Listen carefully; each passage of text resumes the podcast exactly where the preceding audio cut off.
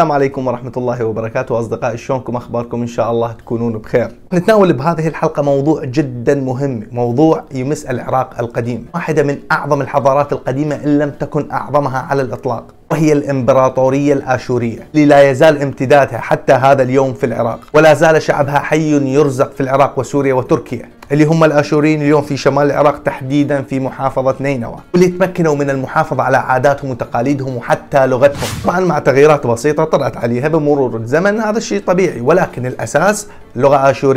قبل ما أبدأ أحب أوضح لكم بأنه علماء الآثار والباحثين قسموا العصر الآشوري إلى ثلاثة أقسام أو ثلاثة مراحل رئيسية، وهي أولا العصر الآشوري القديم، ثانيا العصر الآشوري الوسيط، ثالثا العصر الآشوري الحديث أو الإمبراطورية الآشورية. ناخذهن مرحلة مرحلة وندرس طبيعة هذه الإمبراطورية.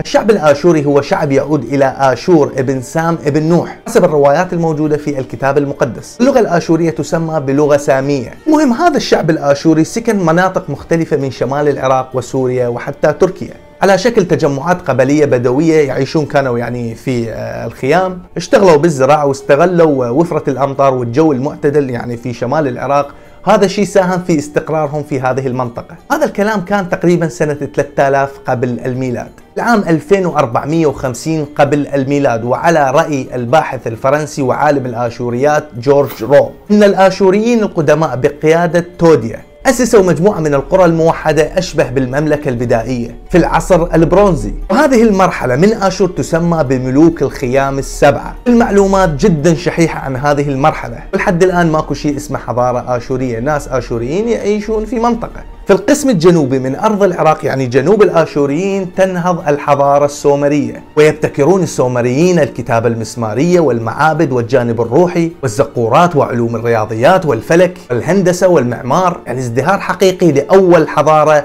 وجدت على وجه الكوكب، وهذا الحكي كله في جنوب العراق. في داخل أرض سومر كان يعيش الشعب الأكدي. الأكديين شعوب سامية يختلفون تماما عن السومريين، لكن كانوا يعيشون وياهم ضمن أرض سومر. الشعب الأكدي يكتسب معالم الحضارة من السومريين، ويكتسب من عندهم خبراتهم وثقافتهم، وأبرز ما اكتسبوه الأكديين من السومريين هو الكتابة والعبادة وتنظيم الدولة الحديثة. هسه شعدنا لحد الآن بنو آشور شعب سامي يعيش في شمال العراق، يعيشون في خيم. السومريين في الجنوب يؤسسون حضارة وتنتقل الحضارة إلى الأكديين اللي كانوا يعيشون وياهم في جنوب العراق. يجي العام ألفين وثلاثمئة وأربعين قبل الميلاد، الأكديين بقيادة سرجون الأكدي يسيطرون على الأراضي السومرية بالكامل، ويؤسسون أول إمبراطورية موجودة على وجه هذا الكوكب، وهي الإمبراطورية الأكدية. إمبراطورية ضخمة جدا مترامية الأطراف، يتوجه الأكديين باتجاه الآشوريين حاملين معهم خبراتهم السومرية، ويسيطرون على أرض الآشوريين بالكامل. الآشوريين يتأثرون بالأكديين، يشوفوهم أنه شعب يحمل حضارة وفكر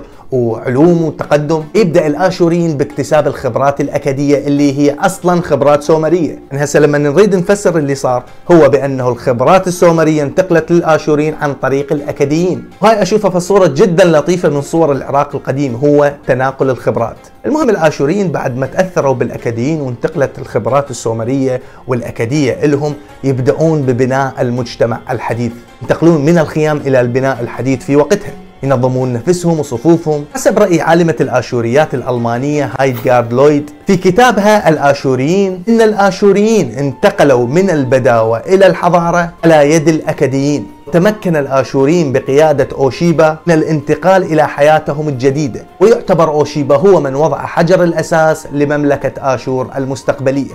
المهم يوصل العام ألفين ومئة وأحد عشر، الحضارة الأكدية تنتهي على يد القبائل الشمالية اللي كانوا يعرفون بالكوتيين، بعد قرنين ونصف من حكم أرض آشور. هذه القرنين ونصف كانت جدا مهمة بالنسبة للآشوريين، علمت الآشوريين كيفية العيش الحديث. الأكديين صاحبين فضل كبير على الآشوريين، ولكن شعب زاكروس الكوتي يقضي على الأكديين، وتنتهي الإمبراطورية الأكدية إلى الأبد. ولكن بعد مدة في الجنوب أوتو حيكال السومري تمكن من طرد الكوتيين وتأسيس سلالة أور الثالثة، ويتمكن السومريين مرة مرة أخرى من حكم أرضهم في جنوب العراق بعد الأكديين والكوتيين، لكن سرعان ما يدب الضعف في سلالة أور الثالثة بسبب هجرات القبائل السامية العمورية إلى أرض الرافدين. يجي العام ألفين وسبعة وعشرين قبل الميلاد، في زمن الملك السومري آبي سين، آخر ملوك سومر، يستغل الآشوريين الفرصة فرصة ضعف حضارة سومر فيعلنون استقلالهم وقيام المملكة الآشورية القديمة أو آشور الأولى. هنا تبدأ المرحلة الأولى من العصر الآشوري، وهو العصر الآشوري القديم اللي كان في مدينة نينوى. هنا الآشوريين كانوا بقيادة بوزور آشور الأول، اللي قال خلص احنا الآشوريين صارت عندنا المملكة الخاصة بينا، بعد نكون تابعين لا للأكديين ولا للسومريين، احنا راح نخوض تجربتنا بنفسنا. بعد بوزور آشور الأول يحكم سبعة ملوك. العام ألف وثمانمئة وستين القبائل العمورية تهجم على المملكة الآشورية القديمة بقيادة شمشي أدد الأول، وتحكم أرض آشور بالقبائل العمورية اللي كانت عاصمتهم في شباط إنليل، مدينة موجودة في القامشلي شمال سوريا، اليوم معروفة بتل ليليان، اللي زارها ونقب بها عالم الآشوريات هرمز رسام. في هذه المرحلة في الجنوب كانت تحكم بابل بالقبائل العمورية بقيادة حمورابي. ذلك العلاقة كانت في تلك الفترة ما بين شمشي أدد الأول في آشور اللي كان عموري مع حمورابي اللي أيضا كان عموري، كانت مستقرة وهادئة وطيبة بحكم أنهم من أصل واحد وهو الأصل العموري، ولكن علاقة شمشي أدد مع اللولوبيين والكوتيين كانت جدا مضطربة. ذلك شمشي أدد كان يشنها هجمات كبيرة على القبائل في تلك المناطق، ولكن مع موت شمشي أدد يصل الحكم إلى ابنه إيشم داجان اللي بدأ يستطمع بالأراضي البابلية، فتتوتر العلاقة ما بين بابل العمورية وآشور العمورية، فيقوم الملك حمورابي باحتلال كافة أراضي آشور وضمها إلى بابل. وكان هذا سنة ألف وسبعمئة وسبعين قبل الميلاد، وباحتلال حمورابي لآشور ينتهي العصر الآشوري القديم. بموت حمورابي سنة ألف وسبعمئة وخمسين في بابل يدهور حال بابل، وبعدها بابل تحكم بملوك ضعفاء. في تلك الفترة الآشوريين بدأوا يحاولون أنه يستقلون عن بابل، ولكن بسبب الاضطرابات الداخلية في آشور تفشل كل المحاولات للاستقلال.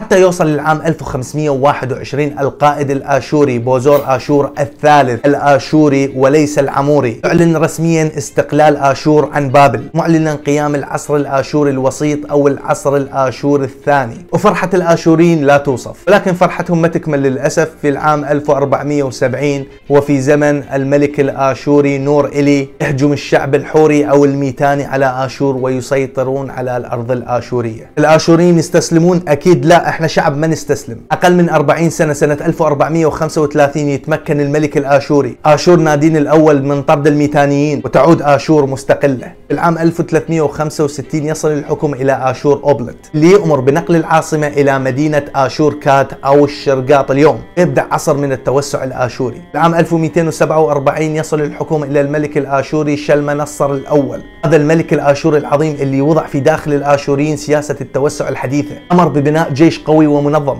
يأمر ببناء عاصمة جديدة اللي كان اسمها كالح أو النمرود اليوم، وينقل العاصمة من آشور كات إلى كالح. يقاتل الميتانيين والحوريين في سوريا وتركيا اليوم، ولكن للأسف يموت ويخلفه ابنه توكولتي نينو الأول. نينو الأول كان جدا عظيم، يفتح جبهة جنوبية على بابل الكاشية ويسيطر عليها حتى يصل إلى دلمون اللي هي البحرين اليوم، ويفتح جبهة على عرب الجزيرة، وتصل خارطة الآشوريين إلى هذا الشكل. يهتم ببابل وعمرانها ويبدي مجموعة من المعابد، ويعيد نحت تمثال الآلهة مردوخ الآلهة البابلية. نينو استذكر سرجون الأكدي في توحاته، حب يشبه نفسه بسرجون ويطلق على نفسه ملك سومر وأكد، اللقب اللي كان يطلق على سرجون الأكدي. المهم توكولتي نينو الأول يقتل بمؤامرة شارك بها ابنه. تدخل آشور للأسف مرحلة التدهور. خلال هذه الفترة يستغل البابليين فرصة ضعف آشور فيعلنون استقلالهم عن آشور. للأسف تنحسر أراضي آشور، لكن ما تطول هذه الحالة، يوصل للعام ألف ومئة وخمسة عشر يصل الحكم إلى تغلث فلاسر الأول اللي تمكن من إعادة القوة لآشور والهيمنة السياسية على بابل، ولكن التاريخ للأسف يعلمنا كلما يوجد شخص قوي يتم اغتياله. للأسف فلاسر الأول اغتيل بمؤامرة، ويرجع حال آشور متدهورا. يصل العام تسعمئة وأحد عشر تحديدا في زمن الملك الآشوري أداد نيراري الثاني، في زمانه ينتهي العصر الآشوري الوسيط أو آشور الثانية، وندخل بمرحلة العصر الآشوري الثالث أو عصر الإمبراطورية الأشورية. أول شيء سوى نيراري الثاني كالعادة تقوية الجيش وزيادة أعداد الجيش وزيادة تسليحه. بعدها يعقد اتفاقية مع البابليين في الجنوب لترسيم الحدود والصداقة فيما بينهم. فعلا تدخل آشور وبابل في تلك الفترة مرحلة الصداقة وتقارب. إيرار الثاني يبدأ السياسة التوسعية لآشور في منطقة سوريا وتركيا. يوصل للعام ثمانمئة وثلاثة وثمانين قبل الميلاد يصل الحكم إلى آشور ناصر بال اللي بدأ يبتكر وسائل جديدة للجيش، خاصة الأمور المتعلقة بقوات المشاة. سووا عجلة حربية تشبه شكل الدبابات اليوم، موجودة في المتحف البريطاني. يبدأ الهجمات باتجاه سوريا. أحد يقول لي زين ليش ما هجم على بابل؟ عزيزي مو عنده اتفاقية، ذكرنا عندهم اتفاقية صلح مع البابليين. المهم يموت آشور ناصر بال وينتقل الحكم إلى شلمنصر الثالث. سنة ثمانمئة وتسعة وخمسين قبل الميلاد الدول جميعا بدأت تلاحظ الخطر الآشوري، لذلك تقرر كل الدول التحالف وتوحيد قوتها ضد الآشوريين للقضاء عليهم. أرسل جنديبو أو جندب ملك العرب ألف مقاتل على ألف بعير. أرسل ملك العمونيين اللي يسكنون كانوا في عمان اليوم سبعمئة جندي. أرسل ملك إسرائيل ألفين عربة حربية وعشرة آلاف جندي. أرسل ملك حماه في سوريا سبعمئة عربة وعشرة آلاف جندي. وعدد آخر من الدول اللي أرسلوا مجموعة من الجنود وبدأوا يحشدون قوتهم لمهاجمة الآشوريين. المهم شلمنصر الثالث عرف بهذا التحالف فقرر مواجهة هذا التحالف بنفسه وبجيش الآشوري، ويلتقي الجيشين جيش الحلفاء والجيش الآشوري بقيادة شلمنصر الثالث في مدينة قرقر شمال غرب سوريا. دارت رحى المعركة وانتصر الآشوريين نصر جبار ومؤزر، وانهزم هذا التحالف وانكسر وكلهم هربوا إلى بلدانهم. هنا تمكن شلمنصر الثالث من فرض سطوته على الشام. مثل ما قلنا لكم سابقا بأنه البابليين كانت علاقتهم طيبة وودية مع الآشوريين، لكن ثورة شعبية في بابل تطيح بالملك البابلي مردوخ زاكير، الأمر اللي اضطر شلمنصر الثالث إلى الهجوم على بابل للسيطرة عليها حتى يضمن الأراضي البابلية.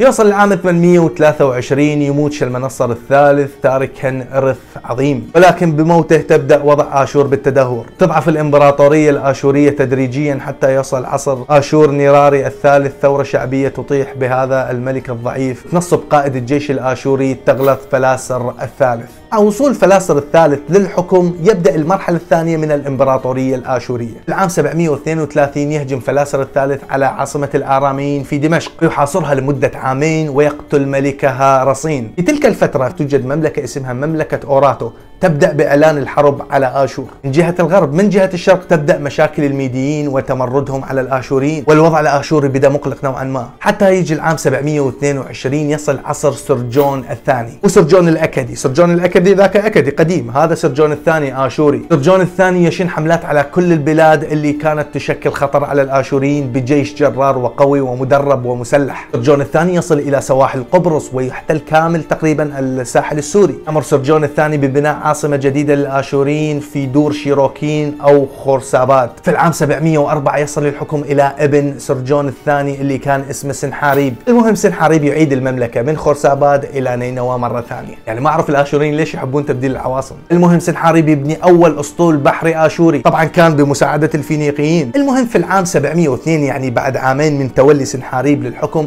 ثورة تندلع في بابل، تمرد على الآشوريين والاستقلال عنهم، لذلك يأمر سنحاريب بحملة بشعة جدا على بابل، يأمر بحرق المدينة وقيل بأنه قام بتوجيه نهر الفرات على بابل لإغراقها. بعدها سنحاريب يتوجه إلى مملكة يهوذا ويقوم بالسبيل الآشوري لليهود. في تلك الفترة الفراعنة المصريين يبدأون بدعم ثورات وتمردات داخل الأراضي الآشورية. الفراعنة كانوا يدفعون فلوس وذهب للدول اللي سيطر عليها الآشوريين حتى يتمردون على الآشوريين وينضمون للمصريين. المهم يجي العام ستمئة وواحد وثمانين قبل الميلاد يتم اغتيال سنحاريب وينتقل الحكم إلى ابنه أسرحدون. أسرحدون الآشوري اكتشف بأنه المصريين الفراعنة هم اللي جاي يوقفون وراء التمرد اللي يحصل في الأرض الآشورية، ذلك يقرر قيادة حملة عسكرية لاجتياح أرض المصريين الفرعونية. ويقود حملة آشورية ضخمة على مصر ويلتقي الجيشين الجيش الآشوري والجيش الفرعوني وتندلع مواجهة طاحنة جدا انتصر بها الآشوريين آشوريين نصر مؤزر وسيطروا على عاصمة الفراعنة في تلك الفترة في مصر اللي كان اسمها منفس. ويهرب الفرعون المصري اللي كان اسمه طهرقة إلى جنوب مصر، ومن جنوب مصر يبدأ بالتحريض على أسرحدون. يقرر أسرحدون الآشوري مطاردته ولكن يموت للأسف أثناء الحملة وينتقل الحكم إلى ابنه آشور بانيبال. العام ستمئة وثمانية وستين قبل الميلاد يقرر آشور بانيبال استكمال الحملة العسكرية وفعلا نجح في هزيمة الفرعون ويهرب الفرعون إلى طيبة. آشور بانيبال ما يستسلم يقود حملة عسكرية على طيبة، قتل الفرعون، فعلا يتمكن من دخول طيبة وينتصر على الفرعون للمرة الثالثة، ولكن الفرعون ينجح بالهروب للمرة الثالثة من الرابعة. هذا الفرعون لو بزون. المهم آشور بانيبال يشوف الكنوز راحت الآشور قرر وقف العملية. يعني اليوم لما تروح للمتحف العراقي راح تلاحظ وجود آثار فرعونية. طبعا هذه الآثار هي اللي جابها آشور بانيبال إلى مدينة نينوى. طبعا آشور بانيبال كان يهتم جدا بالعلم والأدب. يعزى إليه افتتاح أول مكتبة على وجه هذا الكوكب، وهي مكتبة آشور بانيبال اللي ضمنت يعني ألواح طينية مكتوبة بالخط المسماري عن العلوم والأدب والشعر. جنوب العراق البابليين يبدأون يتقربون من العلاميين، يسوون بيناتهم نوعا ما مثل التحالف حتى يطردون الآشوريين، وحتى البابليين يرجعون يستقلون مرة أخرى. آشور بانيبال استدرك المؤامرة، قاد حملة عسكرية ضخمة على العلاميين سنة ستمئة وسبعة وأربعين قبل الميلاد. وصل إلى تل توبة في عيلام اللي هي أهواز اليوم، والتقت جيشين هنا. هنا الآشوريين ارتكبوا مجزرة دموية بحق العلاميين وأمور ما يصدقها العقل. آشوريين ولأول مرة يستخدمون الضفادع البشرية في الهجوم. حاصروا الجيش العلامي وارهقوهم، انتصروا عليهم، ما اكتفوا بهذا القدر، قطعوا رؤوس الجيش العلامي. ومن ضمن القتلى العلاميين كان ابن ملك عيلام اللي امر آشور بانيبال بقطع راسه وارسال راسه الى نينوى. لما نوصل الى نينوى آشور بانيبال اقام مأدبة طعام مع زوجته ورأس خصمه معلق امامه، يعني شيء عجيب. طبعا المعركه وثقت تفاصيلها في جداريات نحتها الآشوريين، واكتشفها اوستن هنري لايرد عالم الآشوريات، وهي موجوده اليوم بالمتحف البريطاني. في أواخر عصر آشور بانيبال حدثت مجموعة من الفتن الداخلية أدت إلى ضعف الإمبراطورية الأشورية، الأمر اللي مكن الكلدان في جنوب العراق من الاستقلال. بعدها استقلت مملكة ميديا في الشرق، في الشمال في الأناضول ظهرت مملكة ليديا اللي بدأت تهجم على الآشوريين، ثورة في مصر تمكنت من طرد الآشوريين والاستقلال مرة أخرى، ثورات في سوريا وبكل مكان. الميديين يبدأون بدعم بابل الكلدانية في الجنوب ودعم الكلدان الموجودين داخل مملكة آشور. الوضع ليس على ما يرام، يبدو أنها النهاية يا صديقي. كل البلدان بدأت بالهجوم والانتقام من آشور. أبناء وطنهم اللي طالما ساندوهم يبدأون بالثورات ضدهم. آشور بانيبال يموت سنة ستمئة وواحد وثلاثين، يصل العام ستمئة واثني عشر في زمن آشور أوباليت الثاني. يقوم الكلدان بقيادة نبوخذ نصر بدعم ميدي من السيطرة على آشور وسط صدمة جميع البلدان، ويقوم بإحراق نينوى. احترقت نينوى واحترقت وياها مئات السنين من الانتصار والمجد. الآشوريين في تلك الفترة يبحثون عن حليف يوقف وياهم في هذه الأزمة، ولكن لا أحد. الكل بدأ يعلن الثورات عليهم، ولكن الآشوريين في محاولة أخيرة التجأوا إلى الفراعنة في مصر، طلبوا من عندهم الدعم في سبيل مواجهة العملاق الكلداني. الفراعنة في مصر يقررون مساعدة الآشوريين، ويتوجه جيش فرعوني آشوري باتجاه بابل. في تلك الفترة في بابل كان قائد الجيش اسمه نبوخذ نصر، قرر مواجهة هذا التحالف بالجيش البابلي الكلداني. ويلتقي الجيشين في منطقة قرقميش في سوريا سنة ستمئة وخمسة، وتندلع مواجهة مصيرية بين الطرفين. مكن نبوخذ نصر البابلي الكلداني من الانتصار، وتنتهي أحلام آشور إلى الأبد، ويفقد الآشوريين إمبراطوريتهم. آشور هذه الإمبراطورية العظيمة اللي حكمت الدنيا انتهت بآخر ملك اللي كان اسمه آشور أوباليت الثاني. آشور اللي قدمت نموذج للعالم بكيفية نهوض الدول والإمبراطوريات، قدمت ابتكارات وأدوات ووسائل قتالية جديدة لم يعهدها العالم القديم أصلا، وهذا كله دليل بحث وتعب وعناء. أعطوا العالم قوة وسياسة فذة، أصرت على تحالفات وكسرت تحالفات. آشور من قبائل بسيطة تعيش في الخيام ومتهنة والزراعة، إلى اكتسابهم للمعرفة السومرية بواسطة الأكديين، إلى مملكة آشور القديمة والوسطى والإمبراطورية الإمبراطورية الآشورية الحديثة، انتهت للأسف من غير رجعة. يقول عالم الآشوريات هنري ساكس إن سقوط الإمبراطورية الآشورية لا يعني نهاية شعبها. هؤلاء بعد خسارتهم عملوا بالزراعة، وأصبحوا على الديانة المسيحية بعد سبعة قرون فقط. نعم صديقي، الآشوريين أصبحوا على ديانة السيد المسيح، لا يزالون حتى يومنا هذا يحيون تراث السلف العظيم ويفتخرون به. هم جزء من هذا الوطن اللي حافظوا على لغتهم رغم الحملات الكبرى، حملات التتريك والتعريب، ولكنهم قالوا لا، هذه لغة ملوكنا القدماء